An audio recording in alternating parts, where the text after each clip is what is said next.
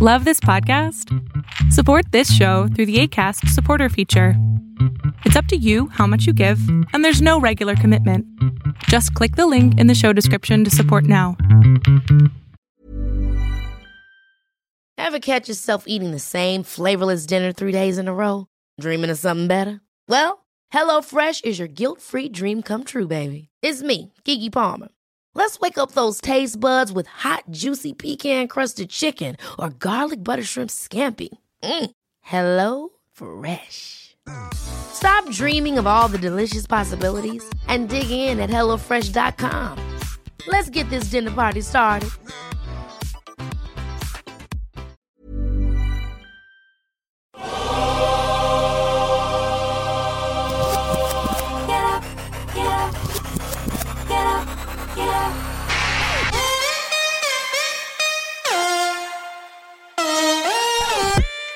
Welcome to the Bucher and Friends podcast.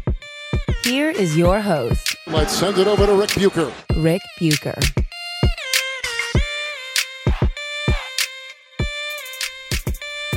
Welcome to yet another coronavirus episode of Bucher Friendless, subsidiary of Bucher and Friends and part of the United WeCast network. I'm Rick Bucher. You can see me on FS1, you can hear me on Fox Sports Radio, and you can read me soon somewhere. We will have that announcement, I promise you. Uh, you can also follow me on both Twitter and Instagram at Rick Bucher. I'm a lot of places, but there's only one place you can hear me talking about story angles and perspectives that you are not likely to find anywhere else, primarily, but not exclusively, involving the NBA, and that is here. And I introduce this as yet another coronavirus episode of the show. And uh, if you are like me, I'm looking forward to the day that I don't have to say that anymore. But we soldier on. And I wanted to get to something with the eve of the NBA season starting, uh, starting to talk to GMs, getting ready to look at teams. And obviously, the Lakers being a prohibitive favorite has led me to some conversations. Also, uh, listen to a podcast that I'm going to recommend, and particularly got into the guest, Jamal Murray, and the insight that he provided. But I still, as with all things, there's always the question of where we are, yes, with LeBron James. And it's one of these things that I, have talked about in previous podcasts, but it still amazes me. And as we watch him evolve and we see where the league is and trying to make its way back from obviously some disappointing uh, ratings when it comes to TV, and there's some questions about the uh, popularity of the league at this point and the fact that LeBron James playing in the bubble, chasing another championship, chasing history didn't really draw attention, didn't draw, draw a crowd. And why is that? And why do we remain so polarized on a guy like LeBron James? The, the mystery around why some fans are so devoted to him and some can't stand him. And on the face of it, those who love him have more justification for doing so, considering his accomplishments. And yet, I completely understand those who think he's vastly overrated. And I believe at least part of this has to do with how he plays the game and the personality, not just of LeBron, but every player. The, the, the leaders, the players who are in charge, the players who shape the way their teams play, and the ones that we have eyeballs on the most in the course of a game their personalities and the way they play the game, I believe, has a huge effect on what we think of them beyond the statistics, beyond the highlights, beyond, quite honestly, the accomplishments. And this dovetails with something that I will get into Jamal Murray giving his five favorite players to watch. And there was at least one striking omission from that list. And we'll get to that. But if you're really in tune with the game, you can tell why someone plays and what they're looking to prove when they're on the court. And it's not always as simple as They want to prove they're the best player, or even they can lead their team to victory. That may be part of the motivation or equation, but it's clear there's something else going on. And again, we're talking about the very top players. Magic Johnson, for instance, loved to show just how creative he could be, how he could completely fool opponents. He, he got a lot of things done. He didn't have to do it the way that he did it, but he had that extra panache. He had that. Not only is he going to deliver the ball, not only was he unselfish, not only did he he have great floor vision, but he his trickeration, as a friend of mine that I grew up playing with liked to say, was unparalleled. It's the same thing that motivates some magicians or entertainers, I believe. It's the thrill of doing something that no one saw coming. I, look, I, I like to do that in the stories I write. I like providing a twist or a sudden revelation that the reader didn't see coming. Now and then I have the chance to watch someone as they read one of my stories. And if they suddenly smile or laugh or get choked up, I know exactly where they are in the story. And there's nothing that is more gratifying than to think that I elicited that reaction. And I got the impression that Magic got that same joy by threading a pass through an opening no one but him saw. Michael Jordan, for all his relentless aggression, always had his priorities straight, as did Magic he loved to be an entertainer, but it was always in the context of he was trying to win. If he had to post up, if he had to make the boring play, he would. But he was going to make the play that was going to win. If he had to play center, uh, the baby jump hook, uh, it, it, he did whatever was necessary to win. He just did it in his own style. There was something on top of it. But you never question was he going to be flashy for the sake of being flashy?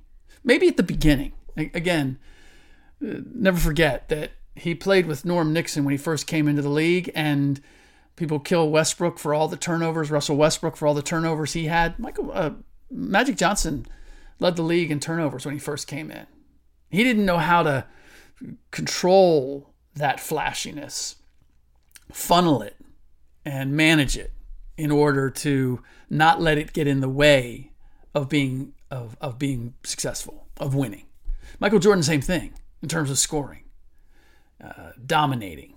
How do I do it in the context of giving myself the best chance to win?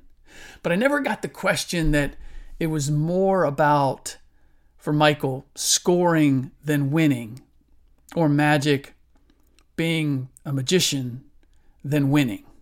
Just, they had to figure out how to do it.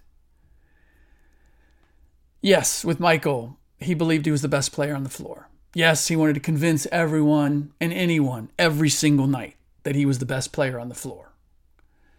But I never got the sense that he let proving that point supersede trying to win. He simply thought him having the ball and in most cases taking the shot gave his team the best chance to win. And most cases, in just about every case, he was right. That's where, as much as I respect and admire Kobe Bryant, his ambition was not quite as pure. He wanted to prove he could win like Michael won. And again, there was an evolution. It was clear that he wanted to prove that he could win, he could be like Michael. And then as he got older and had some losses, it became more about how do I harness the things around me? How do I win with what I've got as opposed to win the way I want to win? LeBron, same thing. Uh, distinction there, but we'll get to that. But with with Kobe, the winning was shaded with a particular way of winning for a long time. And it's why I understand that there are some fans out there who don't like the way he played the game, that think he was selfish. Winning drove him first and foremost, but there was a hint of selfishness in that he wanted to win a certain way and in a certain style. And I don't know that that ever went away completely. Now, the disparate feelings about LeBron, completely understandable too, even more so. There is so much going on with him beyond winning. Yes, of course. His goal is to win.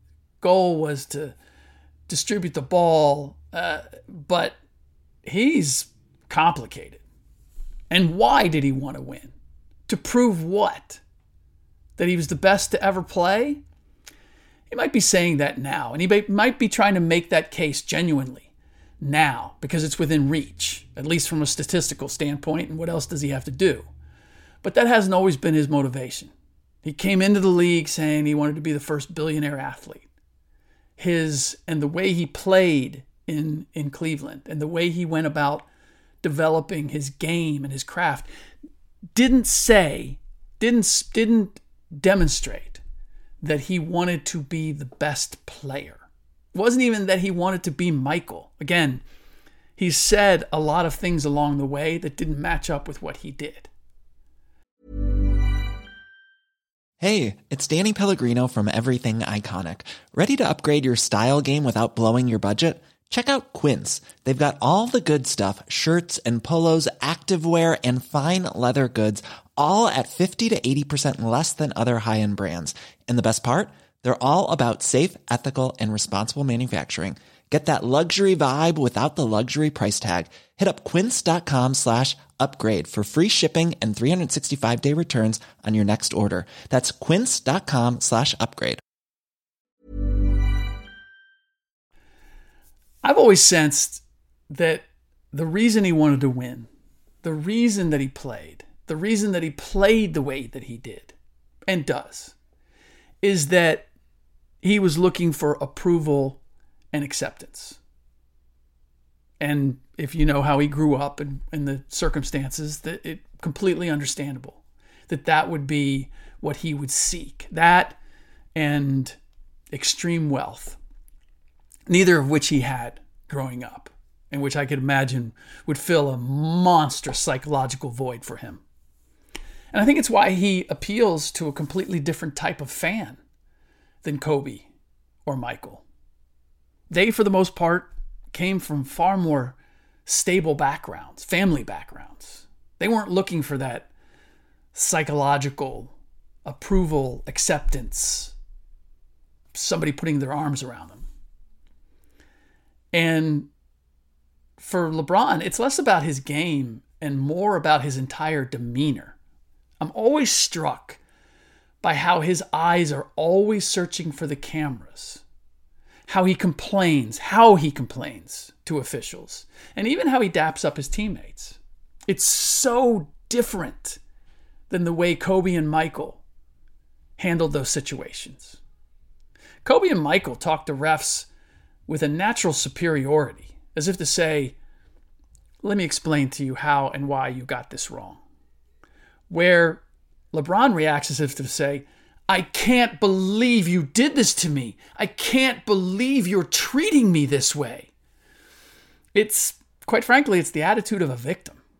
And I imagine there are a lot of fans out there who can relate to that sense of being unfairly judged or treated and identify with him based on that. Now, before I continue, I do want to mention my primary sponsor, Mizzen and Main. Uh, they have transformed menswear by taking the best attributes of performance fabrics, such as sweat wicking and being machine washable, and combined them with the quintessential pieces of a guy's wardrobe. Most importantly, the dress shirt. But they've got slacks, got a terrific uh, blue blazer. Uh, they're making joggers now. They've got pullovers, sweaters. You have to check them out. MizzenandMain.com. Uh, what I love about them, other than obviously their dress shirts that are machine washable, means no more weekly trips to the dry cleaner for me. Uh, they're high quality enough. I wear them on TV and in public appearances almost exclusively, but I really love the fit. Uh, they have that snug feel that is the current fashion, but they're stretchy enough that I never feel confined or like I can't move my arms or neck. MizzenandMain.com. Please check them out. Let them know that I sent you. And uh, if you need any more references, uh, it's what I was wearing in the uh, Wall Street Journal piece recently done on me and my home studio. So there you go. All right. Um, all this talk about the personality of players and how it affects whether we like watching them or how we feel about them or whether we admire their game uh, was inspired by hearing uh, Denver Nuggets guard Jamal Murray on the Knuckleheads podcast with Darius Miles and Quentin Richardson. Highly recommended. And they got a lot out of Jamal, including, and this is what really sparked this conversation, is his five players, his five favorite players to watch. Now, let's make make it clear. Five favorite players to watch, not top 5 players all time, not greatest whatever, but five favorite players to watch. And they were Michael Jordan, Vince Carter, Brandon Roy, Steph Curry, and he had to search a little bit, but then he landed on Tracy McGrady. Now, obviously, the great uh, omission there is no LeBron James and no Kobe Bryant. Even though both Michael and Kobe were his dad's favorite players, and he said he watched a lot of their film growing up. And this gets to the heart of my point here, which is there was something pure about Michael and something pure about all of these guys, regardless of their level of success. I believe there's something a little bit deeper too when it comes to these five, and as I relate them to Jamal and his game, which is that he's had to figure out how to be effective with his skill set and his size. He's a big guard, so has ended up playing point guard, probably more of a shooting guard, and has had to dovetail those. LeBron has such physical dominance that he's been able to shortcut some things. And there's an elegance about the five players that he picked in the way that they play the game that is far different from LeBron. I think there's there's a brute force element to LeBron, and I actually had this conversation with one of the uh, well with a top executive uh, with one of the broadcast partners for the NBA, and I'll, that's as far as I'll go as far as identifying who they are. But we were talking about the downward trend of the ratings and how bad they were for the bubble and the question about LeBron's popularity. And he agreed that for all of LeBron's success and for all of the uh, amazing physical things he can do and some of the, the the plays that he will make. I mean, a lot of it is really overplayed. If you if you watch a just watch a tape of forget Magic Johnson. He, he, he is not in Magic Johnson's category when it comes to, to passing. Magic is in a category all his own. Watch Rod Strickland. There's there's a number of guards whose cleverness when it comes to passing supersedes LeBron's. LeBron is a great passer, no no doubt. Has great vision and loves giving up the ball. But as far as his cleverness, and creativity, I don't, I just can't put it in the upper echelon. Does he, has he collected a lot of assists? No question. But there's an artistry there. And that's why I understand Jamal's list and why it wouldn't include LeBron. And I guess in some ways, why it wouldn't include Kobe because yes, there was artistry there, but it was his. Uh, I don't even know what to, what word to put on it. His zeal, his competitive drive, his relentlessness, the fury with which he played. Again, something that I'm sure a lot of fans uh, appreciate and found attractive, uh, me included. Like um, in my uh, little athletic career, uh, I played with that same. I had to play with that same fury. Uh, it was the only only chance that I that I got. Somebody rep- re- compared me once as a basketball player to Jon Barry. Anybody who saw Jon Barry play, he was he was kind of nasty. He was in your face. He kind of glared. He always had this glare on his face. Tough. That was that was me, or at least that's what I apparently reminded people of. One of the other things they got out of Jamal were his five favorite Canadian players. He was not allowed to include himself, and the five were Steve Nash, Tristan Thompson, Anthony Bennett, RJ Barrett, and Andrew Wiggins. Now, go back and listen to the podcast. You can tell he threw Wiggins in at the end. It was almost reluctantly. He needed to give five, and Wiggins was the fifth, was the last add on. Bennett was third. And Jamal knew that he had to immediately defend or explain that pick, which he did. And that was simply played with Bennett on the Canadian national team and had a totally different experience with him. I've said it before and I'll continue to say it. Where you get picked, which team picks you, what kind of team they have, who's around you, all of that has a huge impact on the success or failure of a player who makes it to the NBA. And the number one pick, being the number one pick, is a burden because you are expected, regardless of where you go, position you play, you are expected to be the best player in that draft. No question. And if you're not, then you are a failure. You're a bust. And you think about guys who are good enough to be the number one pick probably never been looked at, or it's been a long, long time since they've been viewed as a failure. Some guys simply aren't prepared to deal with that, especially you rise to the very top of your profession, you reach your goal, and then you're told, no, you suck. That's something to combat when you're a teenager or in your early 20s. Some are ready to, some are capable many are not.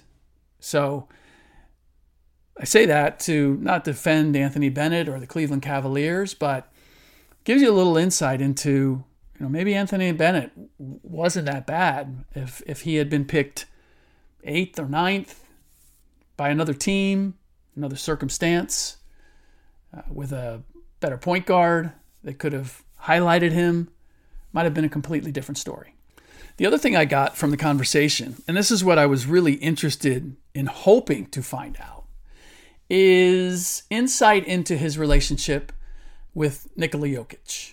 Because, again, for anybody who observes the game and personalities and the way guys play the game, you can tell when guys like playing with each other or have a connection or just the order of leadership is understood and where guys are wrestling with each other, where it's not understood. And I got the sense that that was the case between Murray and Jokic, at least pre bubble, it was. And hearing Jamal talk about how he came up helped me understand what the problem was and why it ultimately was resolved and why I don't believe it's going to be an issue moving forward. It's not that he had never played with a talented big man before. He played with Thon Maker in high school, played with Anthony Bennett on the national team, uh, played with Skal Labissiere at uh, Kentucky, and but those were those were different. And Jamal talking about how he came up in spite of being from Canada and not highly touted, at least to the level of somebody who ends up being a lottery pick or the way he would have been if he had grown up in the States. It's that he always, there was two things that motivated him. One, that he wanted to prove that he was as good or better than guys who were far more hyped. And two, he was always used to running the show. So, with those other bigs, that wasn't an issue. They were going to play off of him. He was going to be the director.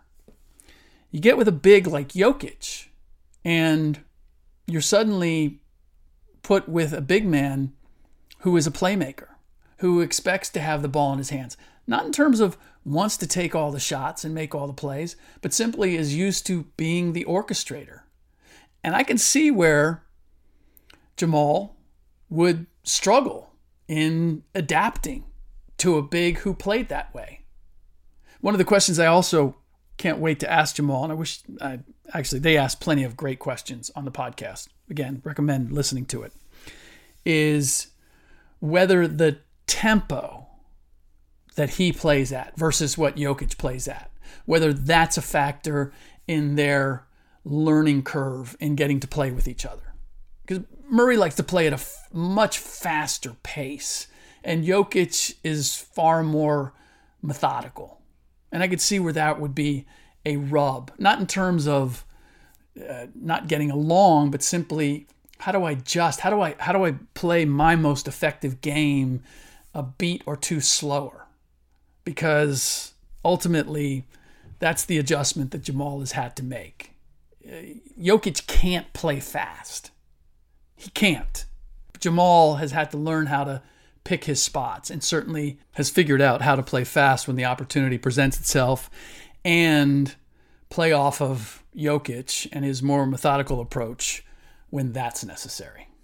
Speaking of top fives, and I want to wrap on this, again, returning to the subject of who else? LeBron James. But with the season just around the corner, uh, I was having a text conversation with an Eastern Conference GM about the Lakers and if I should or shouldn't look at them as the prohibitive favorite to repeat as champions. Now, on the one hand, I love all of the moves that they've made. There's no doubt that they are better. On paper, they are better. Marc Gasol, Dennis Schroeder, Wes Matthews, they have improved across the board, and these are all guys that I believe can contribute to a winning situation. There's not one guy that I question compared to, say, some of the pieces that the Clippers have brought in. Probably most specifically, Nick Batum. I question that. But the bigger question is chemistry. It's why I question the Clippers. It's why I question or I raise the question with the GM about the Lakers because the Lakers had terrific chemistry last year, in spite of what expectations were. I mean, you bring in Rajon Rondo and Dwight Howard and JaVale McGee and a lot of disparate parts. And LeBron made it work. Rajon made it work. Dwight made it work. Now, so now you're bringing in a whole different bundle with Gasol, Schroeder, and Matthews. How is that going to work? And the GM basically said, look, LeBron will bring them bring them together. And that led us to talking about who the true team leaders in the league are. And the GM texted, you can count them on one hand.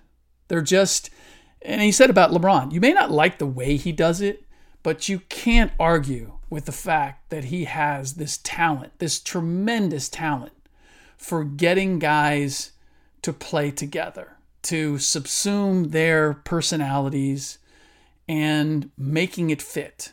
That is, I believe, maybe one maybe his greatest talent is to bring players together and to get the most out of everybody.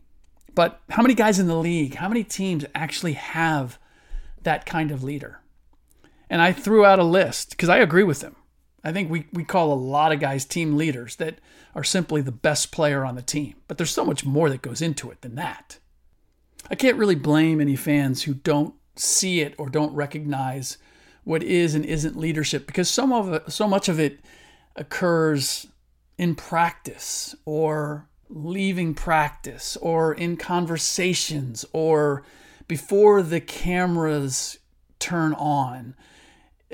Exchanges, you see somebody talking to the coach, you hear about guys' work habits and decisions that they make.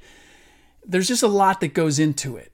And that's where the true leadership comes through. Not just the guy who you know, tells players where to go on the floor or makes a play and scores a winning basket. There's way, way more that goes into being a true leader.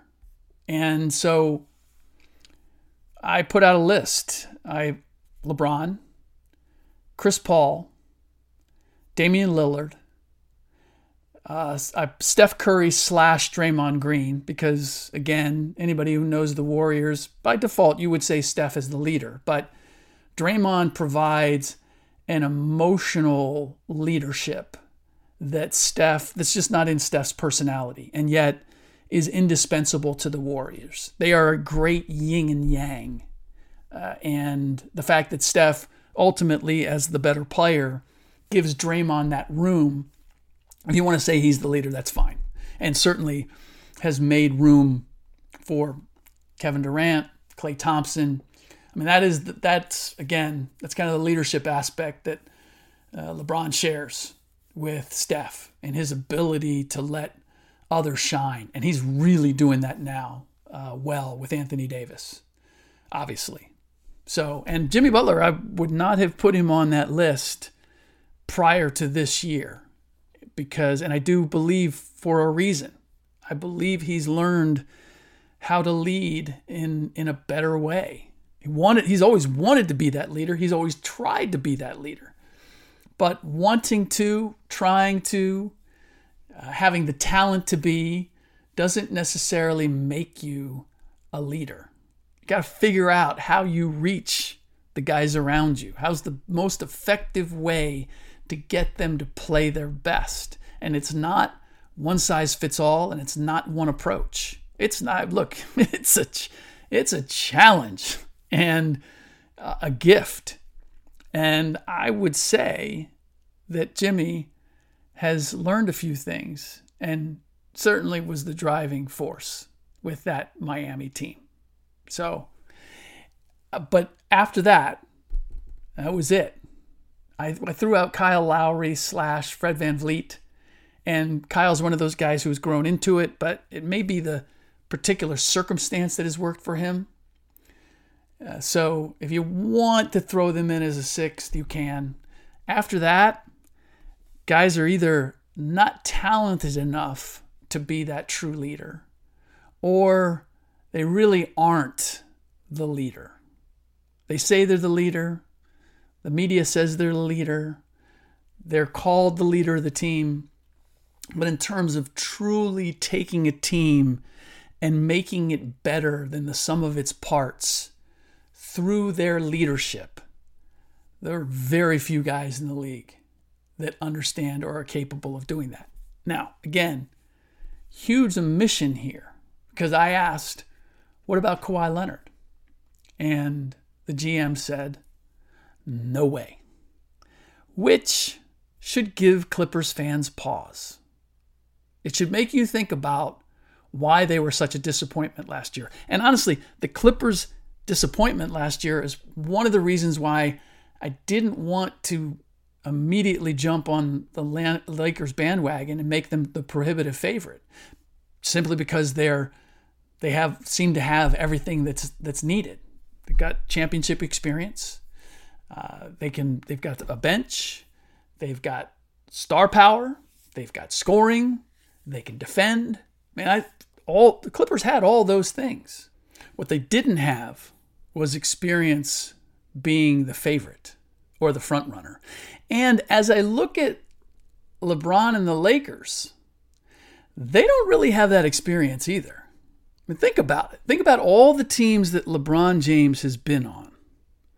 Other than his second year in Miami, can you name a team that he was on that was the prohibitive favorite from the beginning of the year that ended up winning the championship? I can't think of one. Now, do I think he's evolved enough that carrying that pressure uh, is is within his wheelhouse? Yeah, I I would think that it is.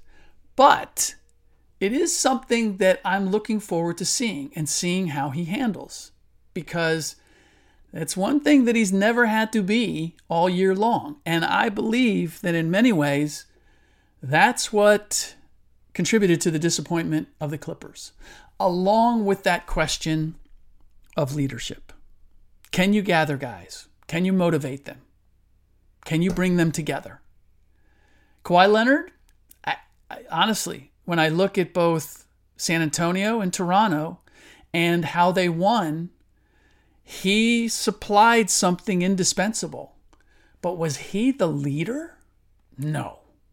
Kyle Lowry and Fred VanVleet were leaders. And, and look, LeBron in Cleveland wasn't, you ask the guys that were there.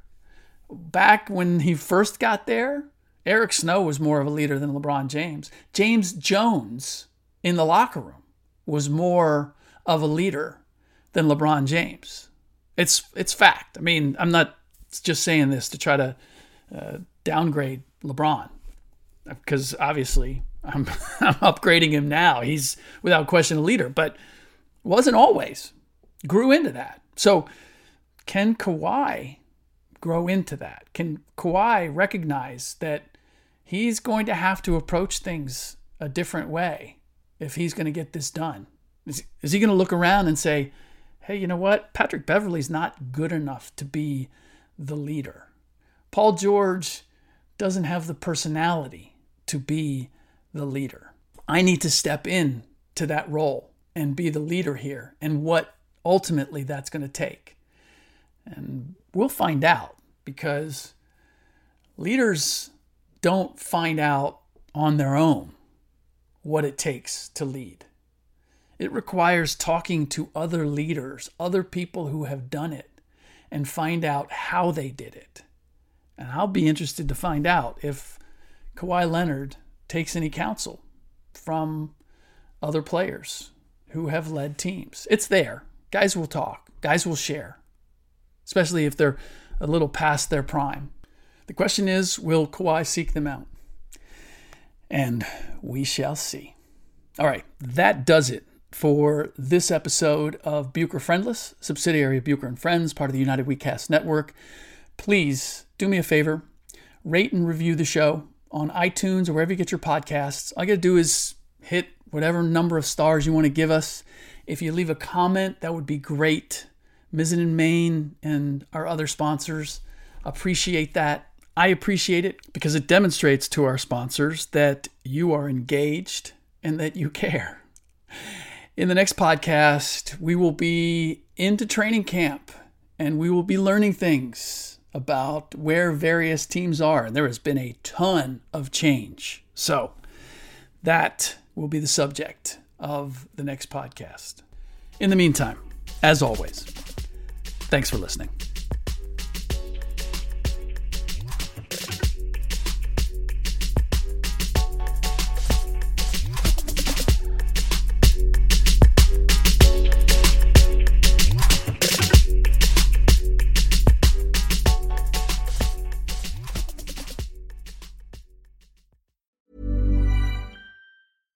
Ever catch yourself eating the same flavorless dinner three days in a row? Dreaming of something better? Well, HelloFresh is your guilt free dream come true, baby. It's me, Keke Palmer. Let's wake up those taste buds with hot, juicy pecan crusted chicken or garlic butter shrimp scampi. Mm. Hello Fresh. Stop dreaming of all the delicious possibilities and dig in at HelloFresh.com. Let's get this dinner party started.